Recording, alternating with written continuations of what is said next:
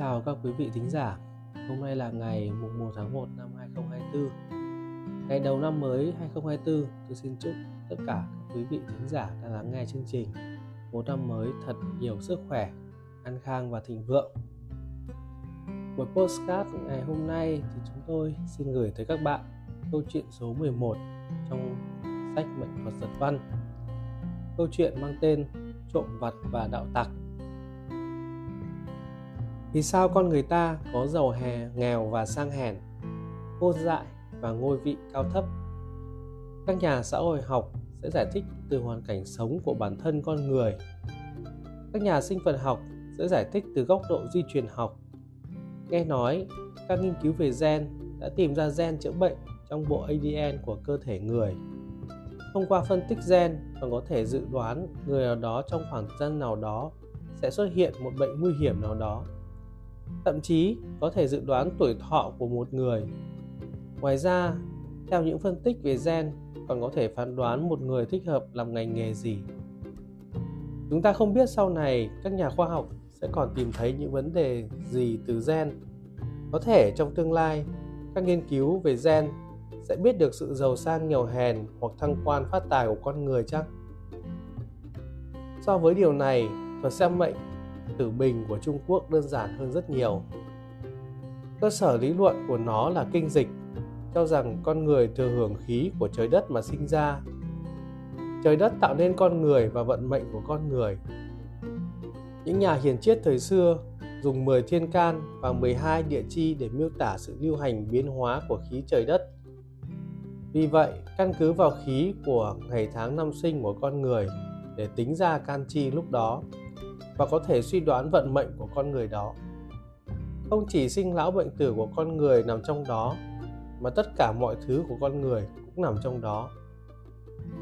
Cho dù thuật xem mệnh của trung quốc có thể xem số mệnh của con người một cách chuẩn xác, nhưng nó vẫn không phải là khoa học, chỉ có thể gọi là một loại huyền học. Đạo lý trong đó không thể nói rõ trong một hay hai câu được nếu như giải thích sự hình thành của số mệnh theo góc độ của dịch học, thì chúng ta chỉ là sản vật của trời đất, của tạo hóa. Số mạng con người hình thành bởi sự kết hợp của can chi. Can chi có âm dương, có thanh chọc có vượng suy, có động tĩnh. Do đó hình thành nên sự cao thấp sang hèn của con người. Chúng ta phân tích số mệnh của con người thông qua việc lý giải tâm tính của ngũ hành và can chi cũng như quy luật tác dụng của chúng. Vậy mới nói, những bệnh nghèo khó, chết yểu, ngu si, hèn mọn thì cũng chính là sản vật của tự nhiên mà thôi. Nếu như nhìn thế giới này với con mắt đó, những con người sống ở dưới đáy xã hội cũng là một bộ phận của xã hội chúng ta. Họ có tồn tại thì thế giới mới hoàn chỉnh dưới đây là một số mệnh đặc biệt mà thầy Hạ đã từng xem. Thông qua việc phân tích chúng, có thể giúp chúng ta hiểu rằng trong hệ thống can chi còn tồn tại đặc trưng nhân tính một cách sống động. Đây là một mệnh thầy Hạ xem năm 1996. Còn nhớ, đó là một mùa hè thời tiết rất nóng. Hôm ấy thầy mở hàng, có một chàng trai tới xem mệnh. Cậu ta đeo một cặp kính dâm mặc một chiếc áo sơ mi hoa không đóng cúc, trông bộ dạng là người giỏi giang. Cậu ta bước lại rồi nói, nghe nói xem mệnh, thầy xem mệnh rất chuẩn. Hôm nay thầy lại xem cho tôi. Nói chuẩn thì tôi phục, nói không chuẩn tôi không trả tiền.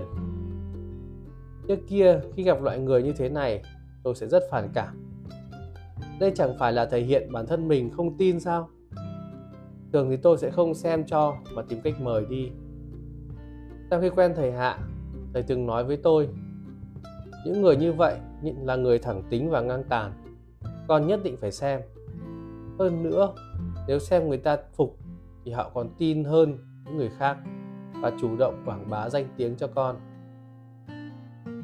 Rất nhiều người đến xem mệnh đã bị chinh phục trước mặt thầy Hạ. Tôi nghĩ bụng, bây giờ thì ra vẻ không tin, nhưng tí nữa thì lại trả tâm phục khẩu phục thôi. Cậu ta nói ngày tháng năm sinh, tôi nhớ bát tự của cậu ta là giờ giáp tuất, ngày kỳ sửu, tháng bính thân, năm tân hợi. Câu đầu tiên thầy phán Cậu là người vào tù như cơm bữa Mấy ngày trước vừa mới ra tù phải không? Chỉ thấy sắc mặt cậu ta bỗng nhiên nghiêm túc Không còn vẻ thờ ơ Vội vàng đưa cho tôi một điếu thuốc rồi nói Thầy được đấy. Thầy xem tôi làm nghề gì. Thầy biết đã nói đúng về cậu ta, Mỉm cười rồi lại gần cậu ta và nói nhỏ. Cậu làm nghề này này. Nói đoạn, thầy đưa một bàn tay ra trước mặt cậu ta Và làm hình cái kéo Rồi thò ra thụt vào hai lần. Cao nhân, Thực sự là cao nhân. Tôi không giấu gì thầy. Thầy bó thì tôi gặp nhiều rồi, Nhưng chẳng ai xem cho tôi chuẩn cả. Xem không chuẩn thì tôi sẽ phá sạp hàng. Đây là lần đầu tiên tôi gặp được cao nhân. Thầy nói tất cả đều đúng. Tôi phục Tôi phục. Thầy nói tiếp, Từ năm 12 tuổi cậu đã bắt đầu làm nghề móc túi, Vào tù ra tội. Nhưng thời gian ngồi tù lâu nhất có lẽ là năm ngoái, Năm 1995 Phải ngồi tù một năm. Năm ngoái anh đã gây nên chuyện gì? Thầy nói đều đúng. 19 tuổi tôi bắt đầu hành nghề. Đi đêm lắm thì có ngày gặp ma. Tôi là người nhát gan, Tôi chỉ hành nghề móc túi Chứ chặn đường cướp bóc, Giết người đốt nhà thì tôi không làm. Những việc đó nếu bị bắt thì không thể sống nổi. Cho nên công an bắt tôi Thường giam giữ dăm bữa nửa tháng rồi thả ra. Năm ngoái tôi số đen, Chỗ tôi có vụ án một băng cướp Vào nhà cướp của giết người.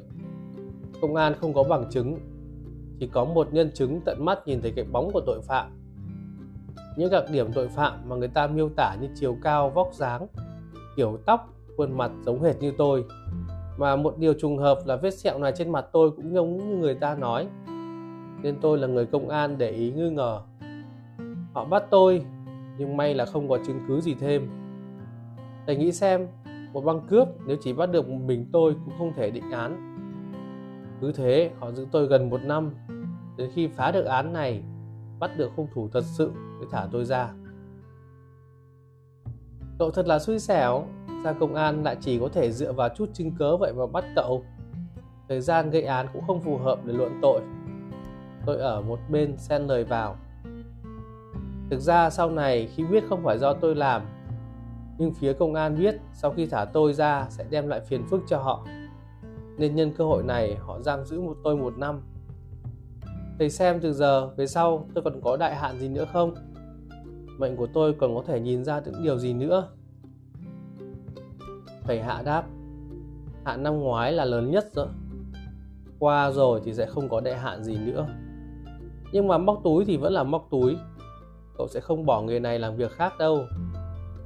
Theo như trong mệnh của cậu thì 19 tuổi kết hôn, có một đứa con gái. Năm 18 tuổi cậu mất một người anh hoặc người em có phải không? Cậu cha trả lời, đúng vậy, cái này mà thầy cũng đoán ra. Xem ra số mệnh là có thật, không phải lừa người. Bạn bè tôi nhiều lắm, sau này tôi sẽ dẫn họ đến cho thầy thêm thu nhập. Xem ra cậu ta thực sự đã bị thuyết phục, khi đi còn cố đưa thêm cho thầy tôi 10 tệ. Một người khác trộm cắp chuyên nghiệp, biệt danh là dâu dài tôi không biết tên thật của anh ta chỉ biết anh ta họ thường. Vì để một bộ râu dài nên trông anh ta rất già. Có lúc, tôi còn nhìn thấy anh ta mở sạp vói trên phố. Anh ta đến thiên can địa chi còn không hiểu thì xem nỗi gì. Rõ ràng là muốn lừa chút tiền của thiên hạ mà thôi. Tôi nghĩ khả năng là để dọa người khác nên mới để dâu thể hiện mình lão luyện trong nghề những người tỏ nội tình để biết thực tế anh ta là một tên ăn trộm. Chuyên đi ăn trộm xe đạp và xe máy của người khác. Đồ trộm được đem bán cho các nơi tiêu thụ tang vật. Nhưng anh này ăn chơi chắc táng nên thường nghèo đến mức cơm cũng không có mà ăn. Lúc bần cùng thì hành nghề thầy bói kiếm cơm. Còn nhớ năm 1991 lâu dài đến tìm thầy Hạ xem mệnh có lẽ sợ thầy Hạ nghe ra được mình là ai và thực ra thầy Hạ không hề biết anh ta nên anh ta cố tình nói với thầy Hạ rằng anh ta xem hộ một người khác không phải xem cho mình căn cứ vào ngày tháng năm sinh anh ta khai thì bát tự là giờ kỷ mão ngày canh tí tháng kỷ mão năm ất dậu thầy hạ bắt đầu đoán Người này có ba anh em trai, anh ta là anh cả. Cha mất trước, mẹ mất sau. Anh có biết tình hình không? Nếu như đúng thì tức là ngày tháng năm sinh chuẩn. Dâu dài trả lời, đúng, thầy xem cái khác của anh ta đi. Sau khi xác nhận được là chính xác, thì Hạ bắt đầu đoán sâu hơn. Người này làm ăn bất chính, từ năm 19 tuổi đến bây giờ, về cơ bản là vào tù ra tội. À, đoán đúng rồi. Biết anh ta là xem cho chính bản thân mình. Kẻ ích kỷ như anh ta làm sao có thể xem hộ người khác được chứ? Tôi nhìn dâu dài, biểu hiện của anh ta rất không tự nhiên. Đúng vậy. Để cho anh ta biết người khác xem mệnh là như thế nào. Coi như là anh ta không phí công khi hành nghề này. Anh ta không nói thầy Hạ và đúng hay sai, chỉ cười và hỏi tiếp. Vậy thầy xem anh ta làm nghề gì? Thầy Hạ nghĩ một lúc muốn nói nhưng lại thôi. Hỏi, anh thực sự hiểu về anh ta chứ? Thực sự rất hiểu. Có gì thầy cứ nói. Không phải mệnh của chính anh đấy chứ? Không phải của tôi. Có gì thầy cứ nói đừng ngại. Thế thì tôi nói thẳng. Người này là phường trộm cướp, cả đời chưa làm được việc gì tốt. Thầy Hạ không hề khách khí phán tiếp anh ca là kẻ tiểu nhân không có nhân nghĩa qua cầu rút ván, trên khắc mẹ cha, dưới khắc vợ con, ăn chơi chắc táng. Cờ bạc cái hú trộm cướp, bắt cóc lừa đảo cái gì cũng có. Người như vậy mà anh vẫn còn chơi theo. Nếu như là bạn anh thì nên sớm rời xa. Người này là người xấu. Không ngờ, thầy hạ đã chỉnh cho anh ta một trận. Tôi nghe mà trong lòng vui sướng.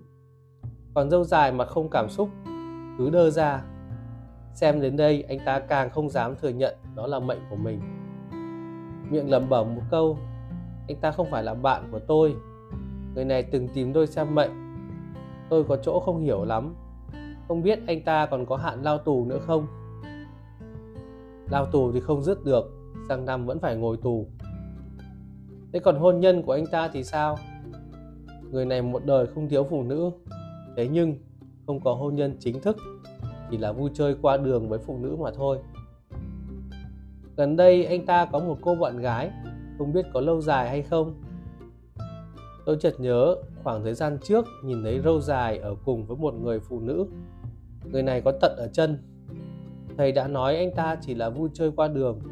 Vậy còn hỏi dài lâu hay không làm gì? Tôi thấy thầy hạ cũng không có vẻ muốn trả lời bèn đáp. Mệnh này không phải là mệnh của anh, anh hỏi rõ như thế làm gì?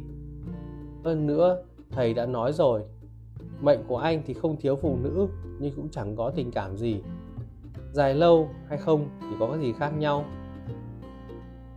Thấy thầy Hạ không nói gì nữa, lâu dài nói, đây tôi còn một bát tự nữa, không biết có thể xem được không? Tôi nói, đương nhiên là được, thấy tôi xem mệnh mưu sinh chỉ cần anh đặt tiền xem mệnh là được. Anh ta nói, là một người phụ nữ sinh năm 62, cầm tinh con hổ, sinh giờ dần ngày 21 tháng 10. Thầy Hạ an bát tự là giờ bính dần ngày kỷ mùi, tháng tân hợi năm nhâm dần.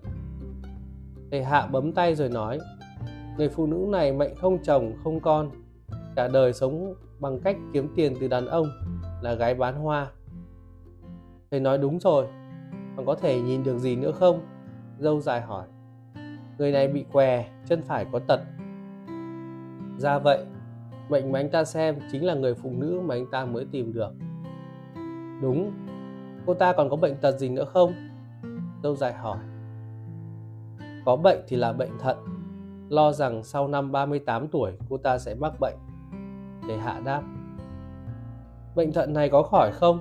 Dâu dài hỏi, qua 40 tuổi thì khỏi thầy hạ đáp nghe đến đây tôi nghĩ thầy hạ nhất định đã nhìn ra rằng cô ta không sống được quá 40 tuổi đợi dâu dài trả tiền và ra về tôi hỏi thầy có phải người phụ nữ này không sống quá 40 tuổi đúng không thầy? Đúng vậy, con đã đoán ra rồi đấy.